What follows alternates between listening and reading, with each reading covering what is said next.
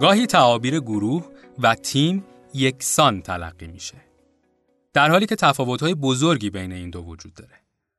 هدف از ایجاد یک تیم رسیدن به اهدافیه که فراتر از توانایی هر یک از اعضا باشه. بهترین مدیران کسانی هستند که می‌تونن مجموعه ای از افراد رو گرد هم بیارن و از اونها یک تیم بسازن. در ادامه این پادکست ده تفاوت کلیدی که باعث میشه یک گروه تبدیل به یک تیم فعال و مولد بشه رو به طور خلاصه براتون بیان می‌کنم.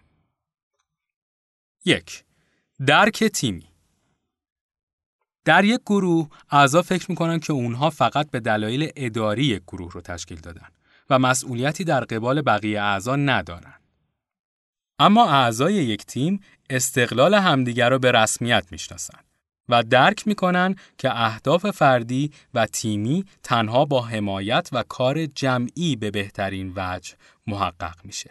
همچنین اعضای تیم وقت خودشون رو در جنگ بر سر مسائل سطحی تلف نمی‌کنن.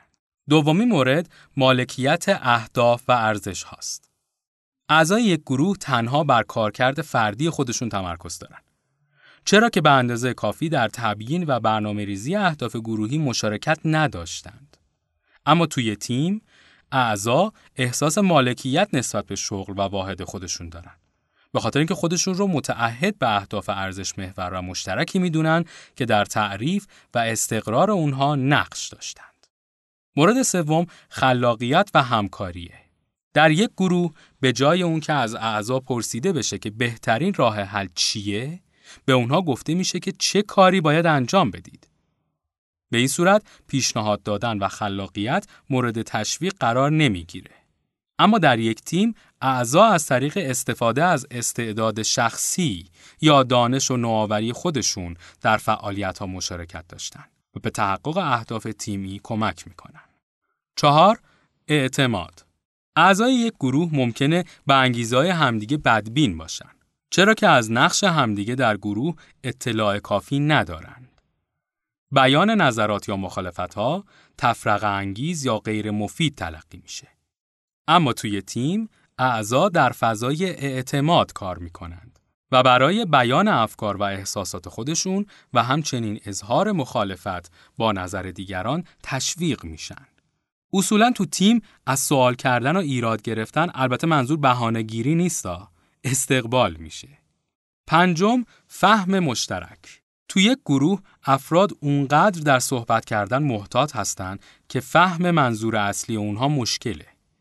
اما اعضای یک تیم صادقانه و روراست پیام خودشون رو منتقل می‌کنن و برای فهم درست طرف مقابل هم تلاش می‌کنند.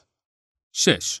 رشد فردی توی گروه اعضا به اندازه کافی آموزش دیدن اما در پیاده سازی دانسته های خودشون توسط سایر اعضا و مدیران خودشون ناتوانن. در مقابل اعضای یک تیم تشویق میشن که دائما مهارت های خودشون رو توسعه و بهبود بدن و از اونها در انجام نقش خودشون استفاده بکنن. اونا مشاهده می‌کنن که از حمایت تیم در این راستا برخوردار هستند. مورد هفتم حل اختلاف در یک گروه اعضا خودشون رو درگیر مناقشات و اختلافاتی می‌بینن که از نحوه مواجهه صحیح با اونها اطلاع ندارند. مدیر گروه هم از مداخله در این امور خودداری می‌کنه تا روزی که اوضاع بحرانی بشه و خسارت بزرگی به سازمان وارد بیاد. اما در یک تیم اعضا درک می‌کنن که اختلافات جزئی طبیعی از مناسبات انسانیه. از نظر اونها اختلافات و بروز بحث ها موقعیتی برای رشد افکار و نوآوری است و تلاش می‌کنن تا اونها رو به طور سازنده و سریع رفع بکنند. مورد هشتم تصمیم گیری جمعی اعضای یک گروه ممکنه در تصمیماتی که تمام گروه رو تحت تاثیر قرار میده مشارکت نکنند.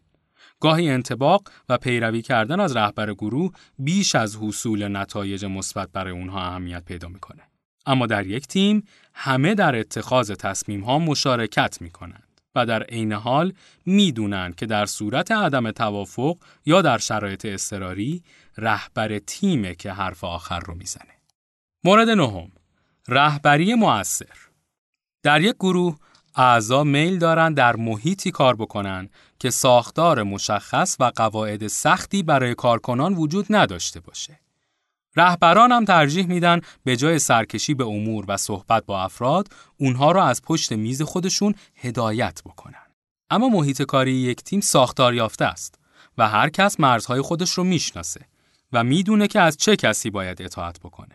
رهبر تیم استانداردهای بالا و البته مورد توافق طرفین رو تعیین می‌کنه و اعضا به طور فعال و با رقبت استانداردها را رعایت می‌کنن و با رهبر خودشون هم همکاری می‌کنن.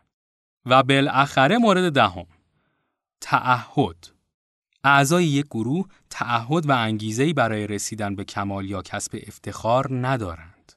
سطح کارایی افراد همیشه متوسطه و تغییر و تحولات اعضای گروه هم زیاده. چرا که نیروهای با استعداد متوجه میشن که اولا توقعات شخصی اونها برآورده نمیشه، دوما چیزی از دیگران یاد نمی‌گیرن و رشدم نمی‌کنن. سوما همکاران اونها بهترین ها که نیستن. اما توی تیم تنها افرادی استخدام میشن که میل به اوج گرفتن و کمال دارن. دیگران لحظه شماری می‌کنن تا استخدام بشن و وارد تیم بشن. در یک تیم اعضا در محیطی هماهنگ همکاری می‌کنن و از این موقعیت برای رشد خودشون هم استفاده می‌کنن. امیدوارم از این پادکست که متن اون توسط دوست خوبمون آقای مهدی علیپور نوشته شده بود بهره برده باشید. این پادکست ها در سایت هفتهنامه شنبه و همچنین وبسایت و اپلیکیشن شنوتو در روزهای فرد منتشر میشه و شما می‌تونید اونها رو به طور رایگان بشنوید. اگه احساس کردید که این پادکست ها برای دوستان و همکارانتون مفیده، خب پس اونها رو تو محیط کارتون پخش بکنید تا همه همتیمیاتون اون رو بشنوند. و یا حتی تو شبکه های اجتماعی هم می‌تونید به اشتراک بذارید. تا یه پادکست دیگه خدا نگهدار. تا حالا به این موضوع فکر کردی که تجربه با دیگران به اشتراک بذاری؟ با استفاده از شنوتو صدای شما در سراسر دنیا شنیده میشه. پس منتظر چی هستی؟ تجربه با دیگران به اشتراک بذار.